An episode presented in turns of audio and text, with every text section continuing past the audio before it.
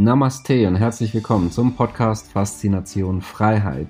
Schön, dass du wieder dabei bist und wie jede Woche haben wir heute wieder ein spannendes Thema mit wichtigen Tipps und Tricks, die auch dein Leben transformieren.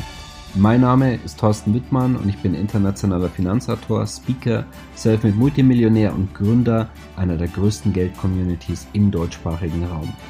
Und jetzt lass uns loslegen. Das neue Geldsystem, wo solltest du jetzt dein Geld anlegen? Wie ist es um die Sicherheit des Euros von Banken und der Finanzmärkte wirklich bestimmt? Wir haben heute noch einmal zu Gast Professor Dr. Polite. Ja, 15 Jahre im internationalen Investmentbanking bei einigen Großbanken, heute Chefvolkswirt bei Degussa, Honorarprofessor für Volkswirtschaft an der Universität Bayreuth. Neues Buch mit interessanten Titel Antikapitalist. Das haben wir uns letzte Woche angesehen. Ja, und wir haben heute einiges zu besprechen. Ja, Herr Professor Poleit, ja, ähm, wie geht es Ihnen soweit in diesen spannenden Zeiten? Danke, Herr Wittmann. Ich freue mich zunächst mal, dass ich wieder Gast bei Ihnen sein kann und mir geht es den Umständen entsprechend gut. Ja, hervorragend. Und Sie haben ja äh, lange Zeit auch für Banken gearbeitet und Bankensicherheit ist ein ganz großes Thema. Was verbirgt sich da eigentlich wirklich in den Bankbilanzen? Was passiert dort eigentlich im Hintergrund? Die BaFin sucht ja beispielsweise oder hat schon Stellen ausgeschrieben für Bankenabwickler. Hm, sind das kritische Zeichen?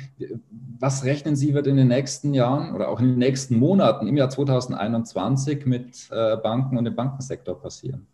Also Sie wissen ja, wir leben im Zeitalter des Interventionismus. Das heißt, der Staat schaltet zusehends die Marktkräfte aus, um bestimmte politische Ziele zu erreichen.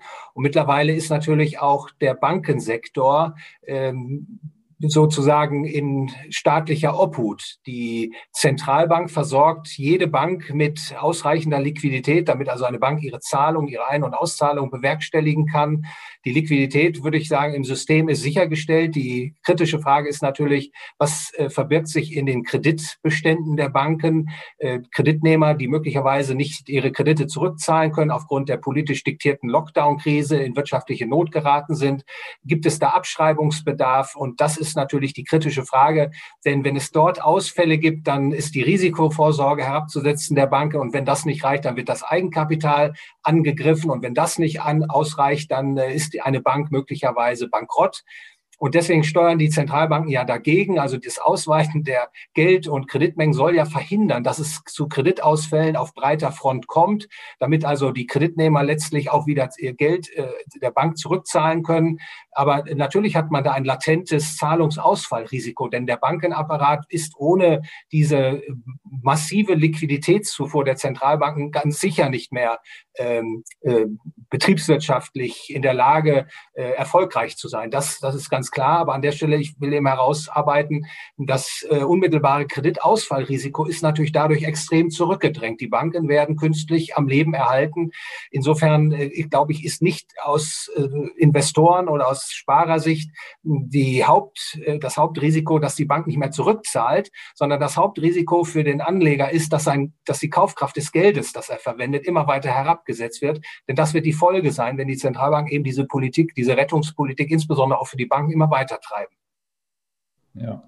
Sehen Sie beispielsweise bis Ende 2022 eine große Veränderung im Bankensektor, dass da einiges auf uns zukommen wird oder wird es noch relativ ähnlich sein wie heute?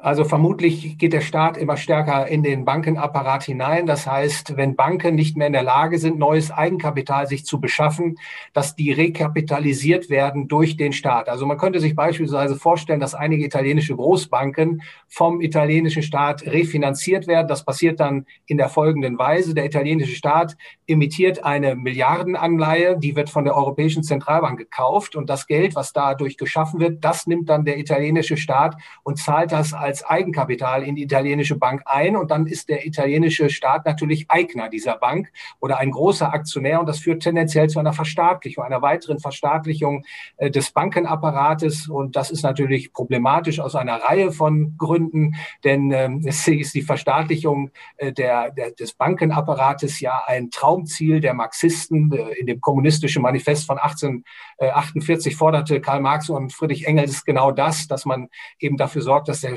Staat die Hoheit über das Banksystem äh, erwirbt. Und das sehe ich als große Problematik an.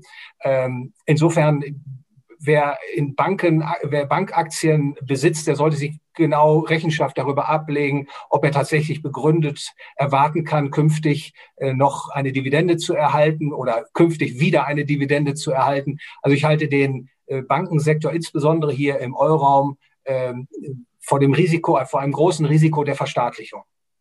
Ja. Das heißt, wo kann man jetzt noch sein Geld sicher parken? Also die meisten Menschen haben Liquidität und möchten auch gerne Liquidität halten. Das war bis dato relativ risikolos möglich bei Banken. Und das heißt, was kann man jetzt in der Praxis machen? Was mache ich, wenn ich jetzt 50.000 Euro Liquidität habe und auch behalten möchte?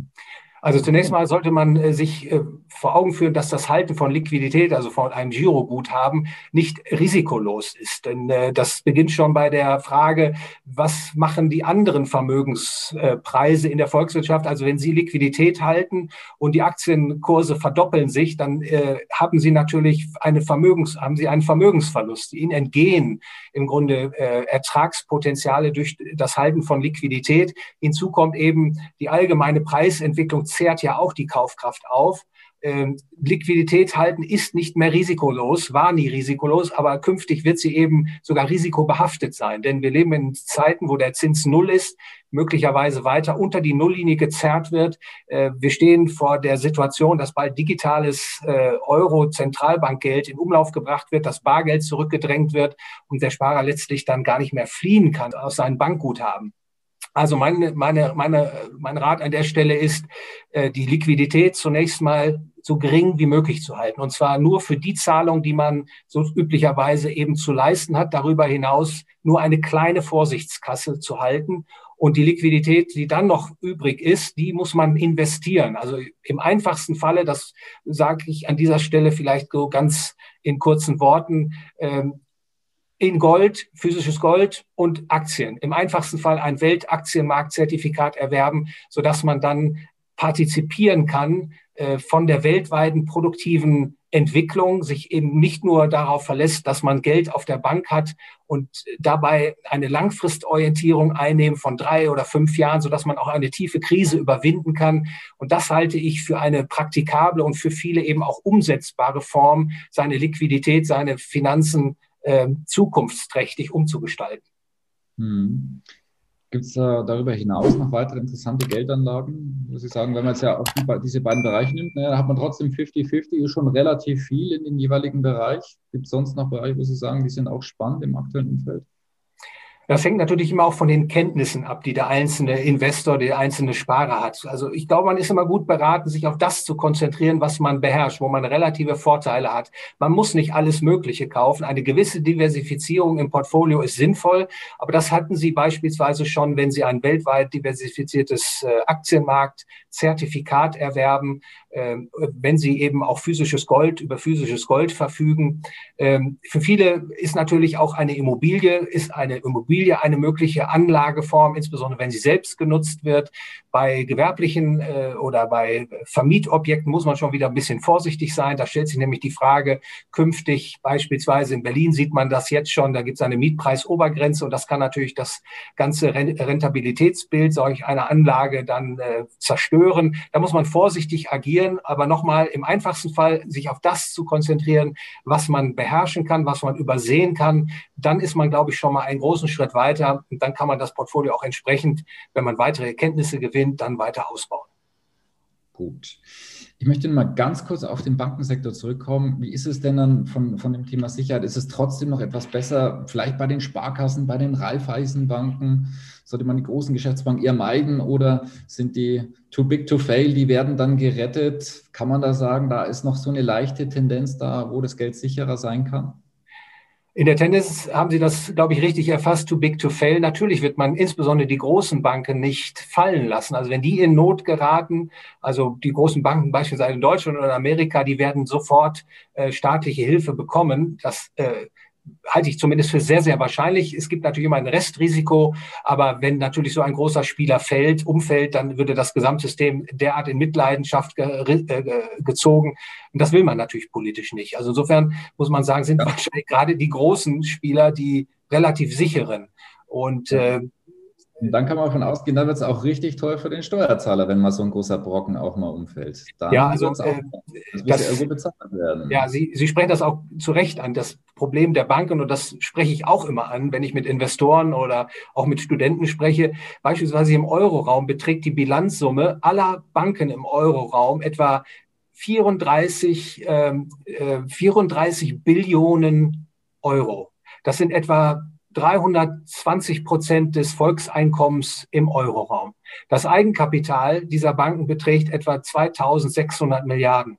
Also da müsste nur ein kleiner Teil der Kredite ausfallen und dann wäre das Eigenkapital im Grunde schon so herabgesetzt, äh, dass die Banken gar nicht äh, in dieser Weise weiter operieren könnten, das ausstehende Geld und Kreditvolumen relativ zum Eigenkapital aufrechterhalten könnten. Also das ist ähm, eben äh, letztlich auch Folge dieses sogenannten Teilreservesystems, also eines staatlich monopolisierten Geldsystems, in dem den, Staat, in dem Banken erlaubt wird, ähm, Geld zu schaffen aus dem Nichts, also Kreditvergabe zu betreiben aus dem Nichts und die Geldmenge dadurch zu erhöhen.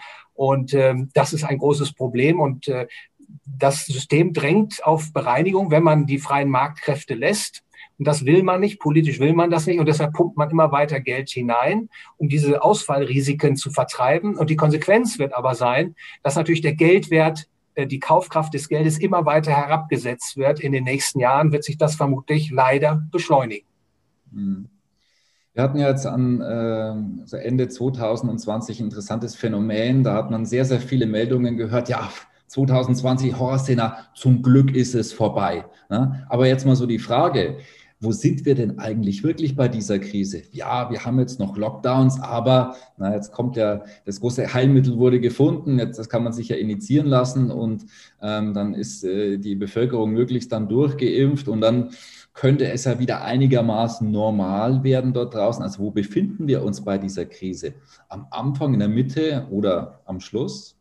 Also ich vermute, dass wir in den westlichen Volkswirtschaften erst am Anfang äh, sehr, sehr unheilvoller Entwicklungen sind, denn es hat sich der Geist äh, des Interventionismus oder des Sozialismus breit gemacht und man versucht jetzt immer stärker mit staatlichen Mitteln die Volkswirtschaften zu lenken in eine bestimmt politische äh, Richtung. Die Eingriffe in die Finanzmärkte, in die Gütermärkte, das alles nimmt zu und das wird natürlich Schäden nach sich ziehen. Die Leistungsfähigkeit der Volkswirtschaften wird leiden, die Freiheit der der Bürger und Unternehmer wird schwinden und äh, vermutlich muss es erst noch schlimmer werden, äh, bevor ein Umdenken einsetzt. Und am aktuellen Rand hat man jetzt die Situation, dass der politische Lockdown Massenarbeitslosigkeit und Unternehmenszusammenbrüche verursacht hat. Aber diese Probleme werden jetzt übertüncht, indem man neues Geld ausgibt und Kurzarbeiter eben bezahlt oder andere Transferleistungen auszahlt, um eben zu übertünchen, was man da angerichtet hat. Und äh, die äh, Märkte, das Marktsystem wird natürlich dadurch immer weiter ähm, zurückgedrängt und durch staatliche Intervention ersetzt. Und das kann natürlich für eine gewisse Zeit gut gehen. Dann sieht es so aus, als ob eine Krise überwunden wurde. Aber im Grunde sät man jetzt schon die Saat für die nächste Krise, denn das Ausgeben von neuem Geld durch Kreditvergabe, äh, die herunter, das Heruntermanipulieren des Zinses, das führt zu Fehlallokation, zu verzerrtem Konsum, zu verzerrtem, äh, zu verzerrtem Ausgabeverhalten der Menschen. Und das will sich dann irgendwann korrigieren. Deshalb wird man künftig noch stärker äh, intervenieren müssen, um die Probleme, die man heute geschaffen hat, in den Griff zu kriegen. Und äh, unter dem Strich ist meine Befürchtung insbesondere, dass eben der Geldwert dadurch leidet. Denn das Ausweiten von äh, der Geldmenge in der Volkswirtschaft, das wird früher oder später die äh, Inflation antreiben, also entweder in Form der Konsumgüterpreisinflation oder in Form der Vermögenspreisinflation. Und beides setzt, den, setzt die Kaufkraft des Geldes herab. Ja, wir hatten ja schon äh, interessante Inflationserfahrungen in Deutschland, Stichwort Weimarer Republik, Staat Geld und ähm, wird eben finanziert durch die Notenbank. Können Sie sich das vorstellen, dass es nochmal in diese Richtung geht, dass wir äh, nicht nur eine äh, stärkere Inflation, vielleicht eine galoppierende, sogar eine, eine Hyperinflation sehen können? Also das ist eine latente Gefahr eines jeden ungedeckten Papiergeldes. Wenn der, also der Staat das Monopol über die Geldproduktion hat und das Geld vollkommen entmaterialisiert ist, dann kann er aufgrund von politischer Willkür die Geldmenge eben beliebig ausdehnen. Also wenn Sie heute beispielsweise nach Venezuela blicken, nach Argentinien blicken, jüngst in die Türkei, nicht ganz so dramatisch, ganz dramatisch allerdings jetzt jüngst wieder in Uganda, dann gibt es da Hyperinflation. Also es ist nicht so, dass das ein, ein Phänomen der Vergangenheit wäre. Nein, nein, das ist äh, immer noch aktuell und das stellt sich eben dann ein, wenn der Staat oder die machtvollen Gruppen in der Volkswirtschaft so stark verschuldet sind, dass man das Ausweiten der Geldmenge zur Bezahlung dieser Schulden als die Politik des kleinsten Übels ansieht. Und ich habe jüngst ein Referat gehalten, das hieß ähm, die Europäische Zentralbank auf den Spuren der Reichsbank. Also das knüpft sozusagen an an die deutschen Erfahrungen in den äh, 1920er Jahren. Das ist, äh, das ist möglich. Derzeit geht man etwas, äh, ich will nicht sagen klüger, aber äh, geschickter vor oder trickreicher vor in den, in den Etagen der Zentralbanken. Man äh, dosiert die Geldmengenausweitung äh, über gewisse Monate und verspricht dann damit irgendwann aufzuhören. Und wenn man dann den genannten Termin langsam erreicht, dann wird das wieder verlängert mit einer festen Vorgabe der Geldmengenausweitung. Und so versucht man die Erwartungshaltung der Menschen äh, zu dämpfen, dass es also nicht zu steigenden Inflationserwartungen kommt, denn das wäre tatsächlich dann das Problem, was sich stellt und das System zur Explosion Explosion bringen könnte. Äh, momentan ist man da relativ erfolgreich mit. Die Frage ist, bleibt das so erfolgreich? Also ich rechne schon damit, dass die Inflation deutlich stärker steigen wird und äh, man wird natürlich alles daran setzen, so eine Hyperinflation äh, zu vermeiden, weil natürlich dann auch das Machtmittel des Geldes verloren geht. Da wird man also beispielsweise mit Preiskontrollen vielleicht arbeiten, dass es also beispielsweise nicht nur Preisobergrenzen für Mieten gibt, sondern vielleicht auch bestimmte Lebensmittelpreise dürfen dann äh, nicht über eine bestimmte, äh, mit einer bestimmten Rate steigen. Das hat man alles schon gehabt, beispielsweise in den 1970er Jahren in den Vereinigten Staaten von Amerika. Aber äh, im, unter dem Strich ist eben diesem ungedeckten Geld nicht zu trauen. Nicht? Das ist, glaube ich, die Botschaft, äh, die man in jedem Falle beherzigen sollte. Und da muss man eben gucken, wie stark letztlich diese Geldentwertung ausfällt. Das ist, ich betone das jetzt an der Stelle nochmal, eben aber kein, äh, keine vollkommene Unmöglichkeit, dass ein ungedecktes Papiergeld eben in eine Hyperinflation abgleitet. Das kann in den Vereinigten Staaten von Amerika passieren. Das kann hier auch im Euroraum passieren, eben wenn die Dinge sich, Dinge sich dann wirklich in, äh, dramatisieren würden.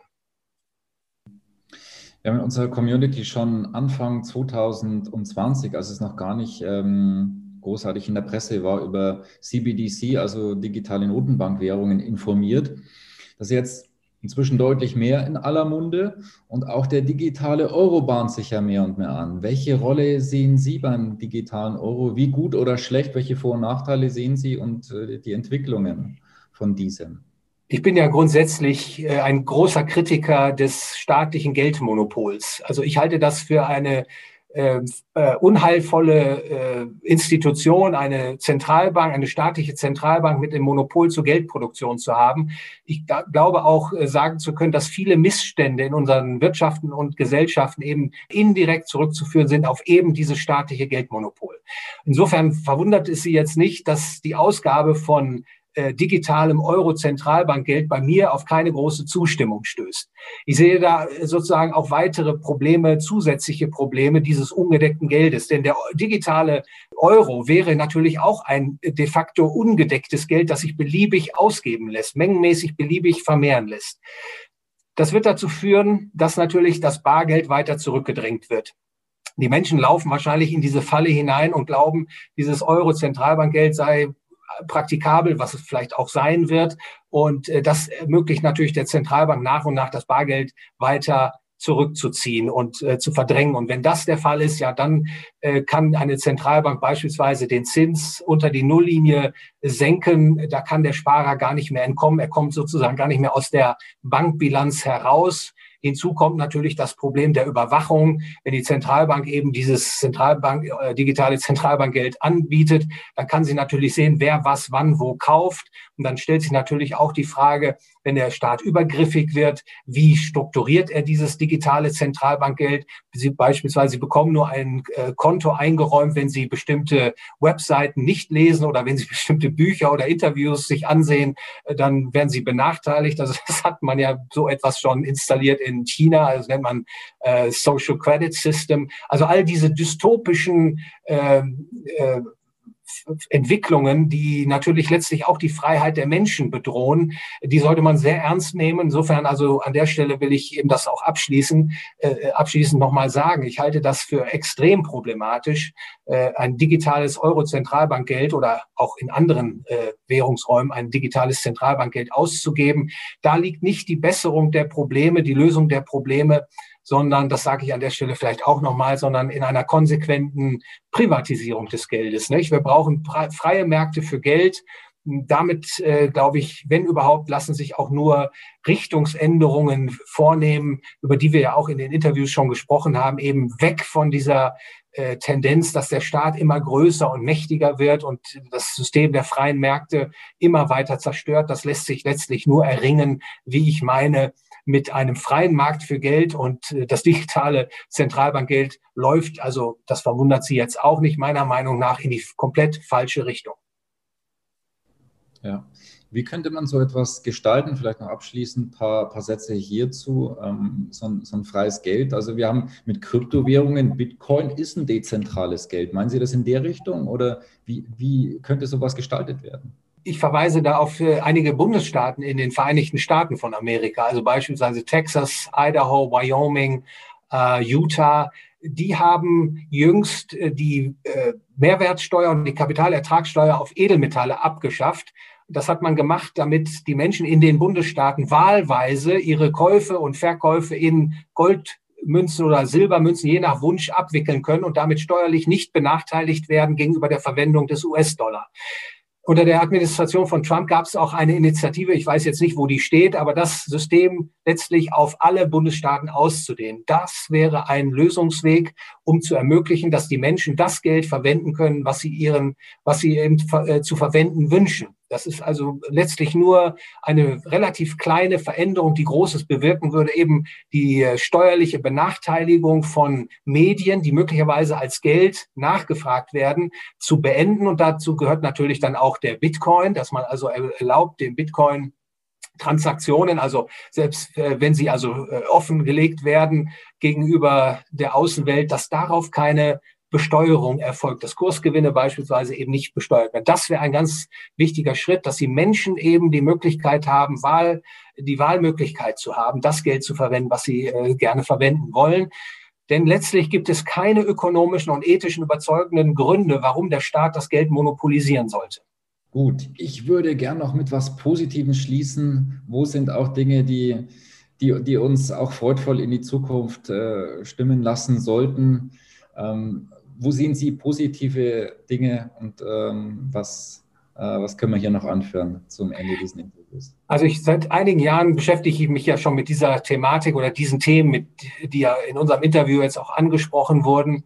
Und ich merke schon, dass sich da ein fruchtbarer Boden äh, gebildet hat, auf dem insbesondere die Ideen der österreichischen Schule der Nationalökonomie äh, gedeihen, dass immer mehr Menschen äh, die Fragen haben, wie funktioniert denn das, was wir da weltweit beobachten können? Welche Ursachen hat das, die zu dieser Denkschule kommen? Und äh, weltweit stelle ich eben fest, das hat einen deutlichen Zustrom, äh, war da und ist zu verzeichnen. Das halte ich für sehr, sehr wichtig, denn letzt, in letzter Konsequenz äh, bestimmen die Ideen, die die Menschen haben, wie sie handeln, also welche Politik sie befürworten, welche Politik sie ablehnen. Und da sehe ich schon äh, eine sehr, sehr positive Tendenz, dass diese Ideen, diese freiheitlichen Ideen, insbesondere auch gerade bei jüngeren Menschen, äh, Fuß fassen. Und das stimmt mich optimistisch, weil ich eben der Meinung bin, die Änderungen, die notwendig sind, das Umdenken, das schafft man nur, wenn man die Ideen verändert, die die Menschen antreiben.